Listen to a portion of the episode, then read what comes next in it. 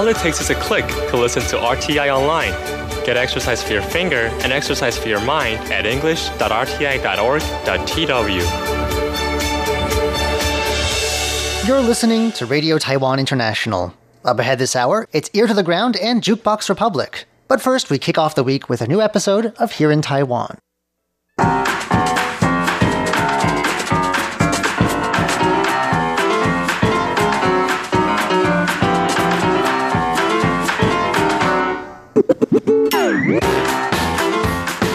Hello and welcome to Here in Taiwan. Today is Monday, April 22nd. I'm John Van Triest, and joining me here in the studio today, we've got Jake Chen. Hello. And Paula Chow. Hello. Up next, well, the big news last week was a presidential announcement, and we have some more stories about various reactions to tycoon Terry Gou's announcement that he's throwing his hat into the ring and running as a KMT candidate in the party's primaries.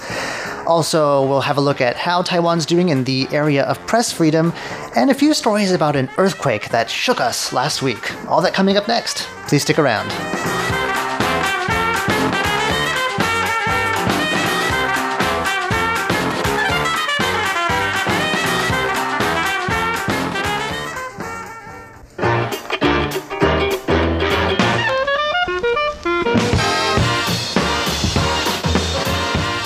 Terry Gou runs Foxconn, which is a major manufacturer of electronics. They make products for Apple, among other things, and making him a very wealthy person indeed. Now, when he announced that he was running for president, he had a very interesting justification for why he thinks he's qualified. According to Gou, the sea goddess Mazu, a figure of deep reverence here in Taiwan, told him to do so. And the international press seems a bit confused about that. Is that right, Paula? Not confused. They found it really interesting. I would say they found it really interesting because this is what the BBC wrote. The headlines. Taiwan's Foxconn boss Terry Gou says sea goddess inspired the presidential bid.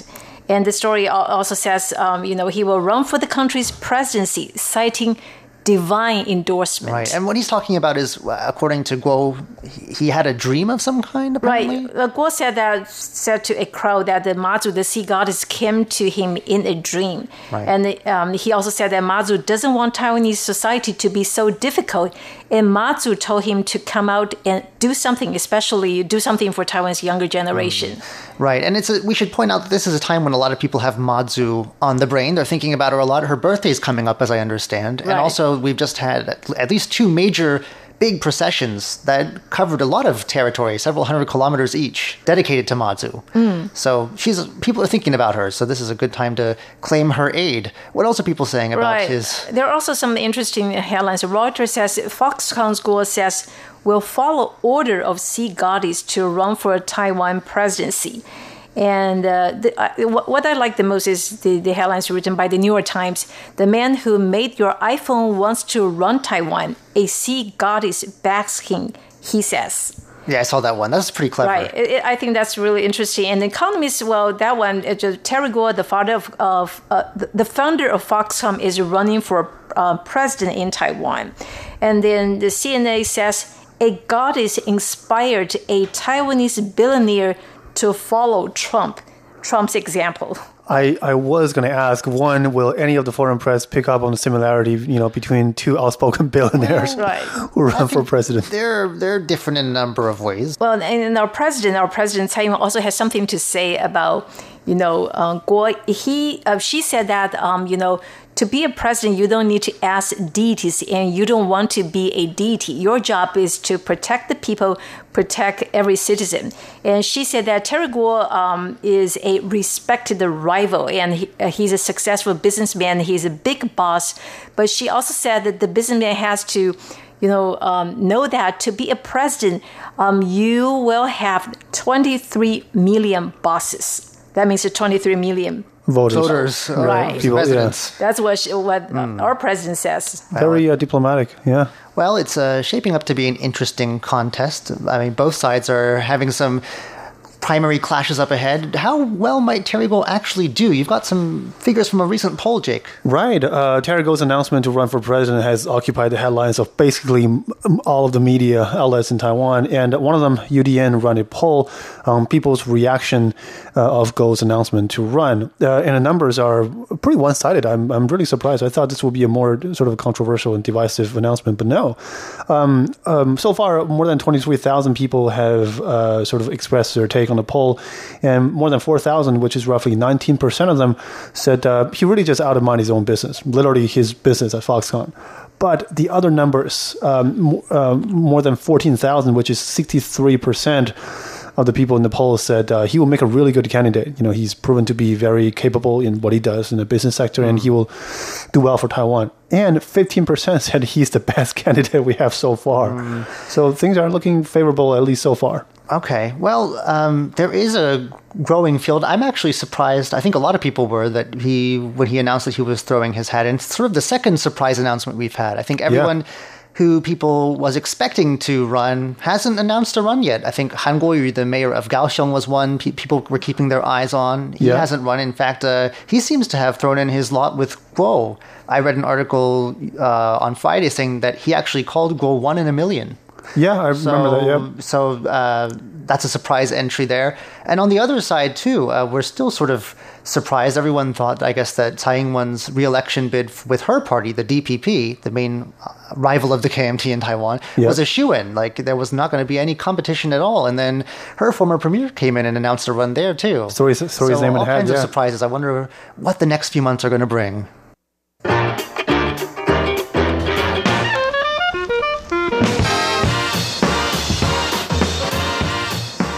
Some unfortunate news now on the press freedom front. Taiwan has fallen, it looks like, in some international rankings.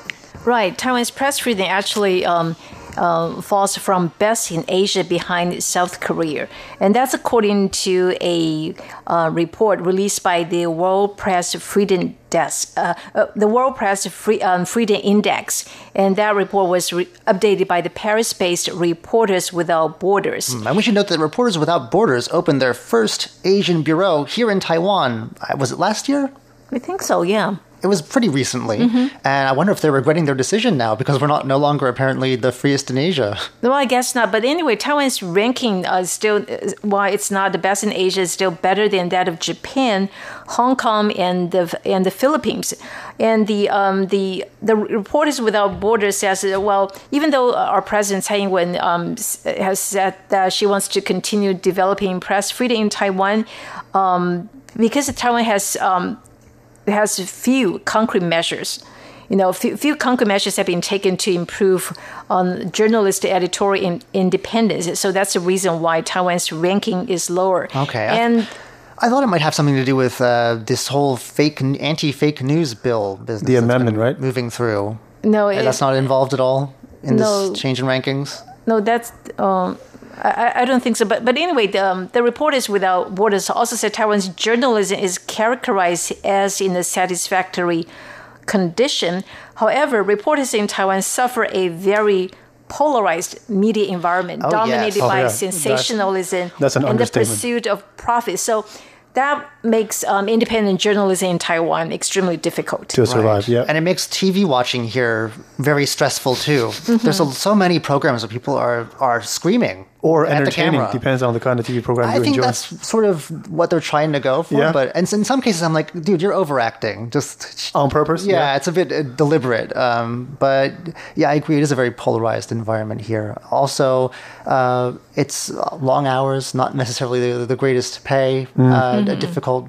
But, you know, I guess we're not locking up journalists, are we? I mean, it's still free. You can write what you want without getting in trouble, you know, as long as, I guess, as it's factual. Although there is a law in place. Make sure you double-check the information. Right. Yeah, in place to find those who allegedly write things that are untrue. So I guess we'll have to try and make our way back up to the top next year.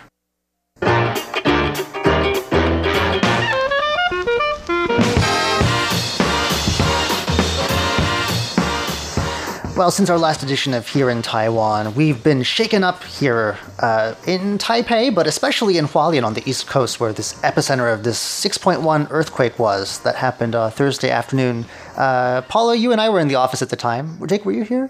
No, I wasn't. I was on the MRT, and it suddenly stopped, and I was evacuated along with everybody else, from the Songshan MRT station. And they told us they have to check the system, and the checkup could last for up to 2 hours, and everybody had to go. It's about 90 minutes before they resume service. Yeah. Interestingly, I didn't feel it on the MRT, though. MRT was shaking in general anyway, right. So that's probably why. Well, they show these, films that tell you how to, evacuate it. They have, ads on the little TV screens while you're waiting. Yep, saw that. They tell you how long it is till the next train, what direction you're headed, what line you're on, etc. And they always say, in case of an earthquake, and they have this, clearly someone was standing behind the camera shaking it up and down to simulate, but... Yeah. But we didn't do anything, we just, Well, right. I've always wondered what would happen if you were on the train, so I guess the answer is not a whole lot. And just not really. Evacuated, but everyone was calm, everyone was... Most orderly. People are calm. Everybody's on their cell phone either asking or telling others that they're okay. So I don't think anybody was panicking because, like me, nobody felt anything while the train was running. Well, here in the office, we were a bit alarmed. Everyone's phones... Actually, this is one of the few times since they started doing these phone alerts that it actually went off before the earthquake started. For probably the first time I've heard. We had about 2 seconds before it started. 4 seconds. Yeah, right. And but everyone's phone. It's too late for us to run. Yeah, there were about 7 of us there at the time, and everyone's went off at once, and there was an alarm. But by the time you react and realize what's going on, what's that funny sound, it's already shaking up a bit more. It was a big quake. Fortunately, no fatalities. There were 17 people injured, it looks like, at the final count, and 2 buildings in Taipei developed tilts. They sort of leaning to one side. Oh, I heard that. It's hard to tell from pictures. I guess you have to get up close to see them. They're not falling over completely yet. Right. But it was a big movement of the ground, and in Taipei 101 downtown, they recorded the largest movement ever of their tuned mass damper. Now, what that is, for those of you who haven't been up inside the building before, is this enormous yellowish ball. In fact, they make their skyscrapers mascot based on that design. They made an anthropomorphic little tuned damper, and it hangs from these enormous rows of cables. And what it does is reduces the building's movement by up to 40% in case of things like this. The offset from the direction of the building that's moving. It keeps it stable and standing up, and it weighs 660 metric tons, so that's a lot to move. Right. They said that at 1:01 p.m. on Thursday, when this earthquake hit, they measured a movement of, it looks like, about 20 centimeters. Which is the biggest. That's a lot for something that big to be moving back and forth, swinging back and forth and back and forth. And it looks like the last time, and this is surprising, the last time they got even close to this, any major movement, was in 2015. That was another earthquake that hit eastern Taiwan. It moved 15 centimeters at the time. But what's surprising, first of all, is that that was a bigger earthquake and it moved less. Other thing is that since 2015 and now, we've had at least 2 very big earthquakes of similar scale, and it didn't move much either of those times. So I don't know what the situation there is, why that is. Yeah, the physics of earthquake is probably more complicated than at least I can comprehend. And how the building interacts with it, the soil underneath. There's probably a lot of factors at play here. But anyway... I wonder what the number is during the 91 earthquake, the biggest one. Well, it hadn't been built then. Oh, yes, that's true. The building hadn't been... It's a fairly recent building. But... Right. Yes, and of course, this earthquake has brought to our attention once again the fact that we do live on an island that moves around quite a bit. Volatile, for sure. It could hit at any time, anywhere. You don't know where you're going to be. I've been in the shower one time. That was awkward. I was thinking, if I have to run, what am I going to do? Grab at least a towel big enough. Yes, hopefully. And there's a need for preparedness, and that the government is telling us that, once again, we should have an emergency kit ready. Do either of you have an emergency kit? I don't. I actually do. Since the last earthquake that hit Hualien, I think last year, I bought one after that one, because that was pretty severe. We can fill it in Taipei, so... It was, the buildings fell over. Yeah. You never know where you're going to be trapped, where you're going to run, and once you're out, how long you're going to be there. Exactly. I have about water, That's what I have. But here's a big list that the National Fire Agency says that we should have, and not only have, but check up on every 6 months. Oh. Some of this stuff needs to be replaced. We're supposed to have bottled water. Okay, so we got that. And non-perishable food. Things, some things that you should expect. A first aid kit. We've got one of those in the office. Right. Whatever medicines you need, flashlight, radio, all that sort of stuff. But they say you need backup keys, a Swiss Army knife, stationery, a notebook and a pen. Does anyone have that hanging around? I guess in case your electronic cell phone goes out, you might want to write something down. So you need tissue paper, a towel. You need a small blanket, a lightweight raincoat, clothes to keep you warm, a hand warmer, which I'm guessing what they mean by that is those sort of Japanese things. They come in a pack and you shake them up and through a chemical reaction, it's like a pad. Oh, that one. It heats up your... Most people stick them on like their back or something. But yeah, anyway, around their waist, yeah. Backup. You need copies of all of your ID and insurance cards. Cash, work gloves. I don't have any of this stuff ready. I don't have half of that ready. And if you have babies, it's even more complicated. You got to have your formula, your bottles, your diapers. And so they're telling you also that if you live in Taipei, they want you to be checking for signs of irregularities in your building. What they mean by that is the obvious things like cracks in like beams and walls and pillars, but also for signs of gas leaks. And of course, you have to leave as quickly as you can and call the gas company if you detect one. So common sense stuff. But that sounds like a lot more preparation than a lot of us have been doing. Yeah, that checking for irregularity part, that sounds like a lot of expertise required for normal citizens. I mean, you can't really assess the building's stability by eyeballing it, can you? Or gas leaks, yeah. Gas leaks you can probably smell. And But, you know, just for another example, we've recently found that one of the gas leaks where I live, one of the gas valves where I live was rusted completely shut. Ooh. Had the gas company not come for a regular inspection, I never would have known that. Yeah. And they had to replace it. And so, you know, it is important to check these things. That's true. I just think that a lot of us could... you know, be better prepared. Use a bit more attention, yeah. You never really think about it until it happens, right? Right.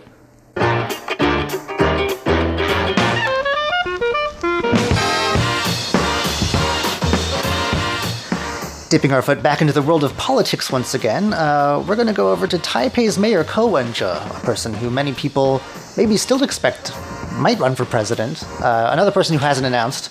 But he's known for maybe being a bit less than diplomatic. We have an example of him holding his tongue and dealing with some very crude insults in a very dignified way. Right. This is a rather rare occurrence for Mayor Ko. For those listeners who haven't heard of him before, which I think will be rare, Ko is very well known for speaking. I mean, to say he speaks off the cuff is just understatement. He's very direct, right? When he's in the news, it's because he said something. That's usually why he's in the news. Which is almost... something that's upset somebody. Which is almost a daily, or if not... It happens frequently. A weekly occurrence. So, right. Know, that's what his style is. Some people like it. You know, his opponents certainly have something to say about it. So the latest insults, unfortunately, comes from one of the Taipei city councilors who wasn't invited to the Twin City Forum. And what is the Twin City Forum, for those who don't know? Yeah, that is a forum that's held every 2 years between Taipei and Shanghai, Shanghai and mainland China. So, yeah, one of the city councilors wasn't invited for it. And then he called Ko... That's something very crude, which we're not going to repeat here. We'll leave it to your imagination. Equivalent of, yeah, you are so-and-so. It was a very rude word. Right, yeah. And then I thought Ko was going to, you know, say something... letting things slide is not... Fight back. Yeah. Right. He certainly didn't let it slide. He said, well, here are the facts. You know, we sent invitations, and this person clearly didn't come, or he didn't know exactly where we're holding it. And I will want you to take those two Chinese characters back and apologize. This is surprisingly diplomatic. I think everyone should behave that way in the political world. Right, yeah. But for Ko, this is a rare occurrence. I'm not sure if I want him to keep it up. You know, I want him to be himself for the most part. I don't know. After a while, you know, outspoken politicians can get tiring. Yeah. Let's all just be civil. Yep. Well, that's all we have time for on today's edition of Here in Taiwan. I am John Van Trieste. I'm Jake Chen. And I'm Paula Chow. Don't go anywhere just yet. In just a moment, we'll be taking you over to Ear to the Ground and Jukebox Republic.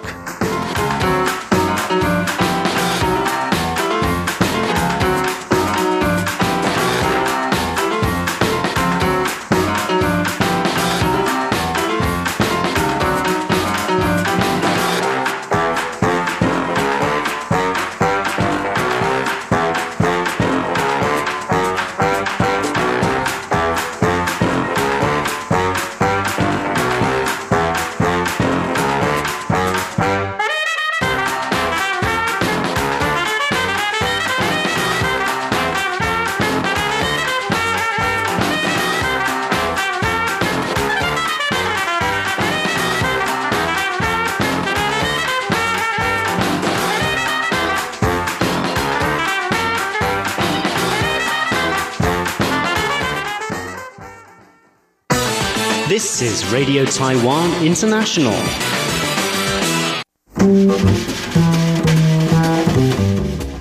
What's there to do in Taipei on a rainy day if you're between the ages of, say, 9 and 14? I'm Andrew Ryan, and in today's Ear to the Ground, we visit Tom's World. You might want to brace yourself. It's not quiet. 贴紧台湾的羊耳朵 An ear to the ground.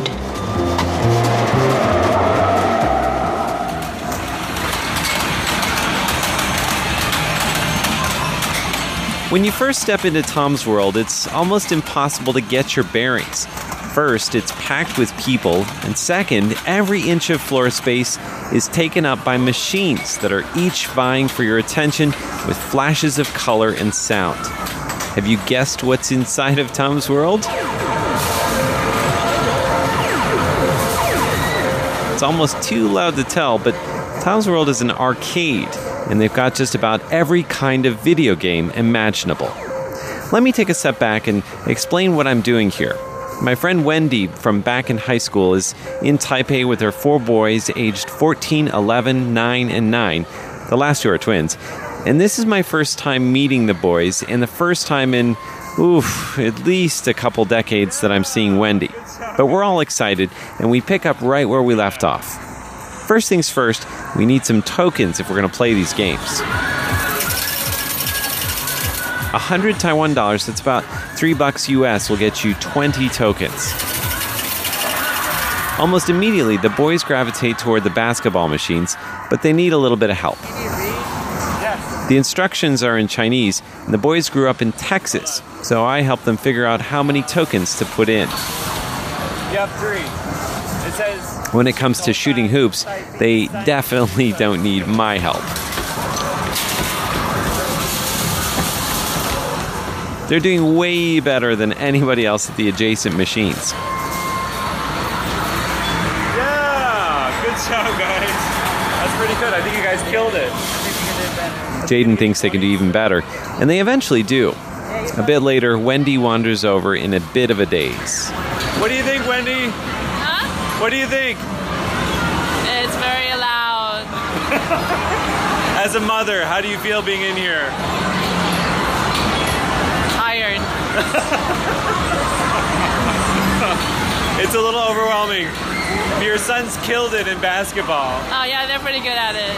They work together as a team, so... They got 279. That's, like, way more than they needed to get. Oh, really? 279 in, like, less than two and a half minutes. Oh, that's pretty cool. Look, they're playing now.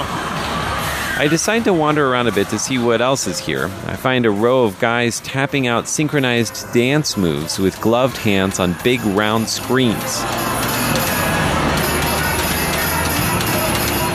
And there are also cars and motorcycles and guns and claw machines and, of course, dance machines with driving techno music. You guys can play this one? And by the way, this arcade is not just for boys aged 9 to 14. There are tons of adults here, too. In fact, if you took this crowd and put them in a different room and asked me where you got them, I'd have no idea. Eventually, the boys stumble upon a very unexpected game. It's called Bing Feng Xiao, which is Chinese for Iceman, and they sit in the seats two at a time, each holding a water gun, which they use to shoot pirates on a screen. Little yellow smiley face coins pop up whenever they hit a target, and they're really good at it. So good that the machine spits out a ton of tickets at the end. They all help out counting the tickets. In the end, they turn the tickets in, more than 300 in total. And a woman at the counter feeds them into a machine that eats them up and gives us the final count. It seemed like they ended up with a ton of tickets, but if you want one of the bigger prizes, you need thousands. In the end, the boys decide to exchange the tickets for retractable erasers, and they even offer me one. After a couple hours in Tom's very loud world, it's a relief when we step back into the relative quiet that is the noisy city of Taipei. With an ear to the ground, I'm Andrew Ryan.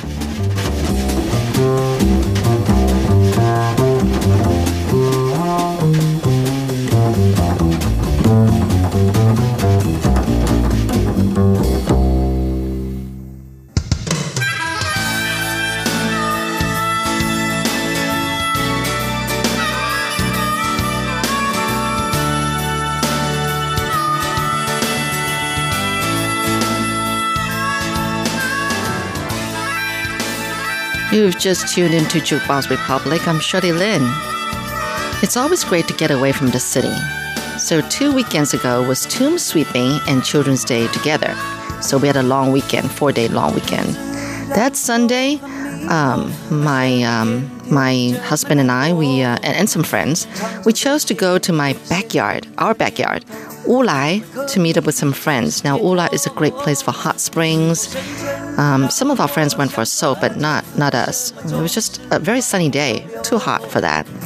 Anyway, I'm going to tell you all about that day because you have no idea what an incredible hero my husband is. This song is called Fang Qing Song, taking it easy on that weekend holiday.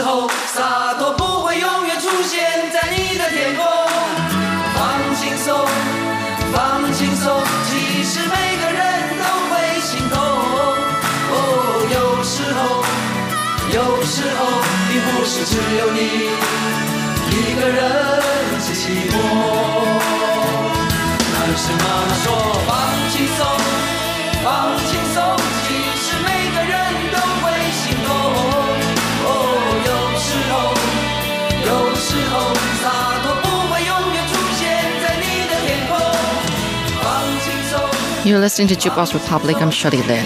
That's Fang Qing Song, Take It Easy.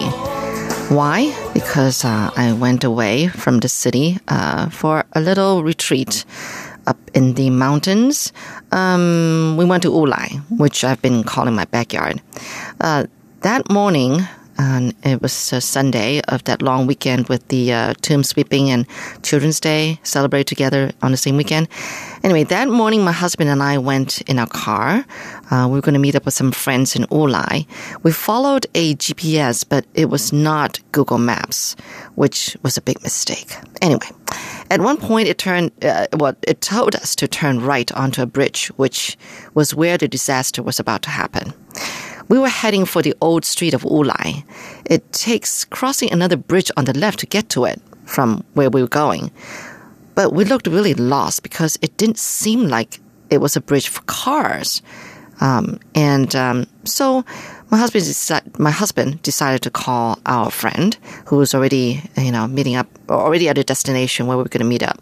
He said to just go ahead and turn onto the bridge, because after the bridge, there's going to be a road on the left, and then we can just turn onto that road for cars. Anyway, I was trying to understand this all. Now, at that point, all three of us, that's my husband, Big John, my friend, and I, we have three very different perceptions of the hot situation at hand at that point.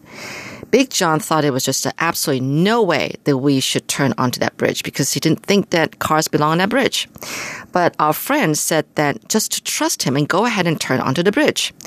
I was more siding with our friend, and I told my hubby, Big John, to trust our friend and to just go ahead because actually earlier on I had seen a small van come down that bridge. So anyway, I'm going to stop here for a song. And just keep you in suspense as to what happened next. But here's a song called 看谁较厉害, Who is Smarter? Or in Taiwanese, 看谁较厉害.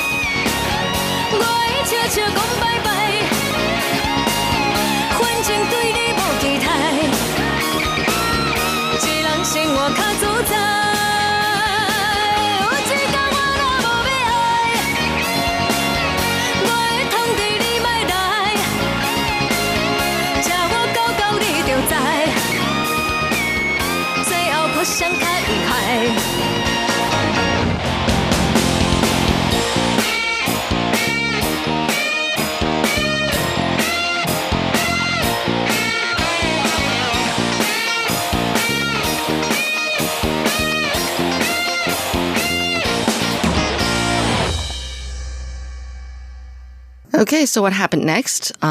Big John gave in and decided to drive down the bridge. He hesitantly drove onto the bridge, which brought us to the beginning of the old street.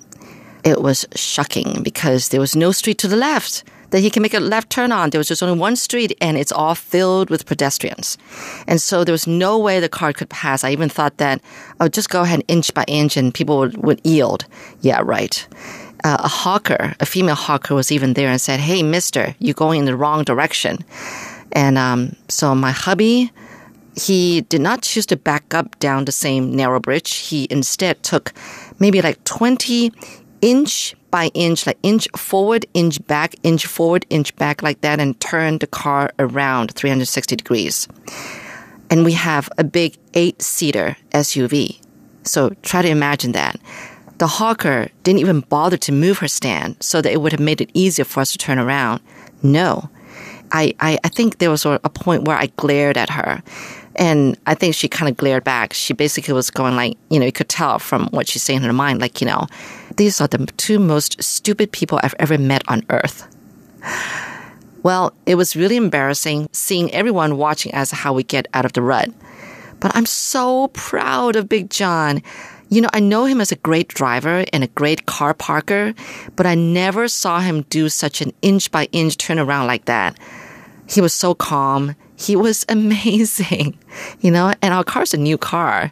But anyway, it was actually the second time, though, doing this amazing turnaround, because earlier on we had ended up at sort of a dead-end street, a narrow dead-end street, and he had to do that inch by inch, you know, to turn around. Finally, we got onto the right track, and that's when we ended up on the other end of the old street, where there really is a street to turn left onto for cars. Our friend later confessed that he never knew of another road to the old street. He said all his life, he thought there was only one road to the Wulai old street. So that's why the confusion. And he said, never ever use any other GPS except Google Maps. Yeah, we'll keep that in mind. Break here for another song. Basically, it was just a whole big misunderstanding. 纯粹误会. Play this, girl. Go ahead. No. Here go. L-E to the O-N. He coming with that master plan. He wanna get you when the time is grand. Ain't nothing like that, homie, love a grand. 我会是一个深邃的误会 最完美的约会 找对时间找对地方 谁也爱上谁 一个深邃的误会 像塑胶的蔷薇 太过美丽 太过动人 我能埋怨谁 我以为你要的皮鞋是红的 没想到是黄的 只好说对不起 我以为用过的微笑是我的 没想到是你的 怪不得会消失 情水不是情的 空气不是空的 世界已变了 变得真理不再真的 因为不会所以 明白不会清醒 以为我的爱情是我的 不过是一个深邃的误会 最完美的，我爱谁？但我爱谁？像所见所见，谁的我爱谁？If it's a dream, baby, then I don't ever wanna wake up. That's true as it seems, baby. That's why I never ever give it up. No. 我以为走过的马路是长的， 没想到是短的， 不够说我爱你。 我以为有过的记忆是我的， 没想到是你的， 怪不得记不起。 想念不是想的， 白就不是白的， 世界已变了， 变得真理不再真的。 因为不会所以， 明白不会清醒， 以为我的爱情是我的。 不过是一个深邃的误会，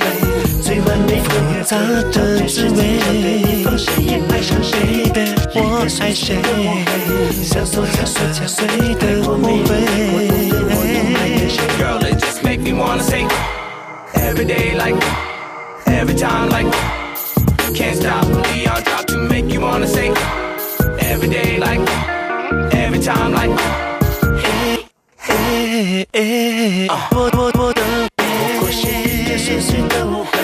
最完美复杂的是为，相所相所相所的误会，一个深邃的误会，找对时间，找对地方，谁也爱上谁。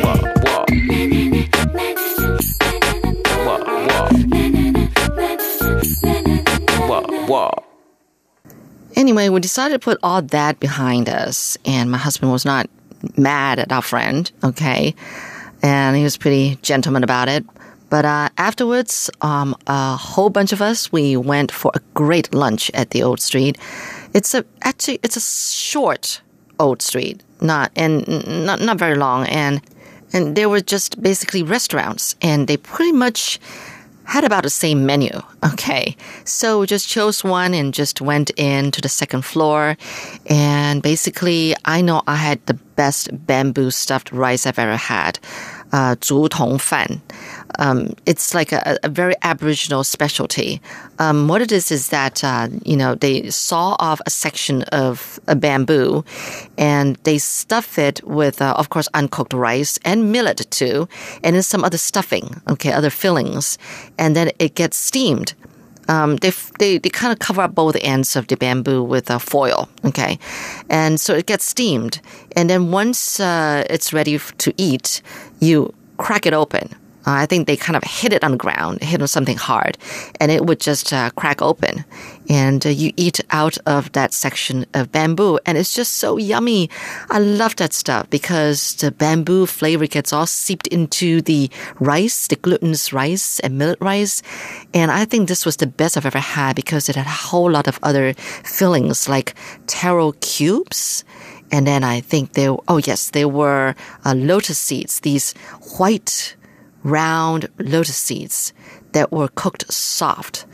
And so it was yummy. And I think, I don't quite remember, but I think there were probably some bits of meat and probably some dried shrimps.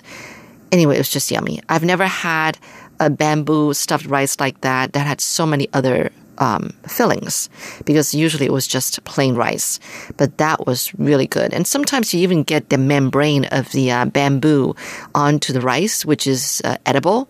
Well, this time, I didn't care much for their membrane. It didn't have membrane, but anyway, it was just yummy.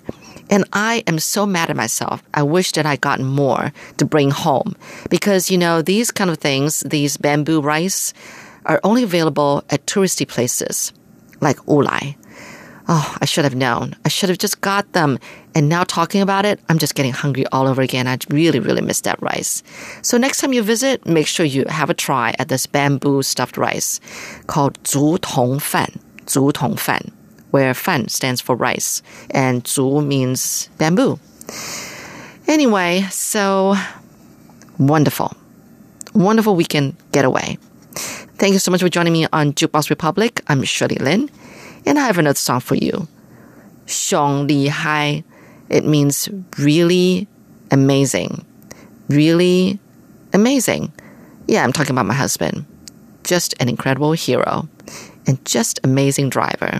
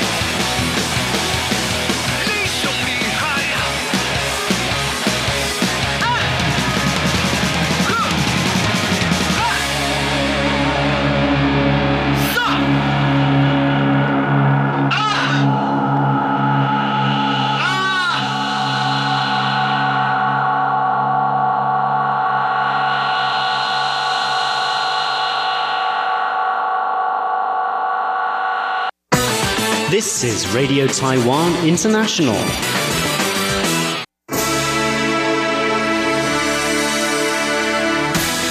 Thank you for listening to Radio Taiwan International, broadcasting from Taipei, Taiwan. Check out our website at english.rti.org.tw. Again, that's english.rti.org.tw for the latest news and features from Taiwan. You can also listen to our programs and watch videos as well. Our 60-minute English language program can also be heard every day at the following times and frequencies. In southern China and South Asia from 1600 to 1700 UTC on 6180 kHz.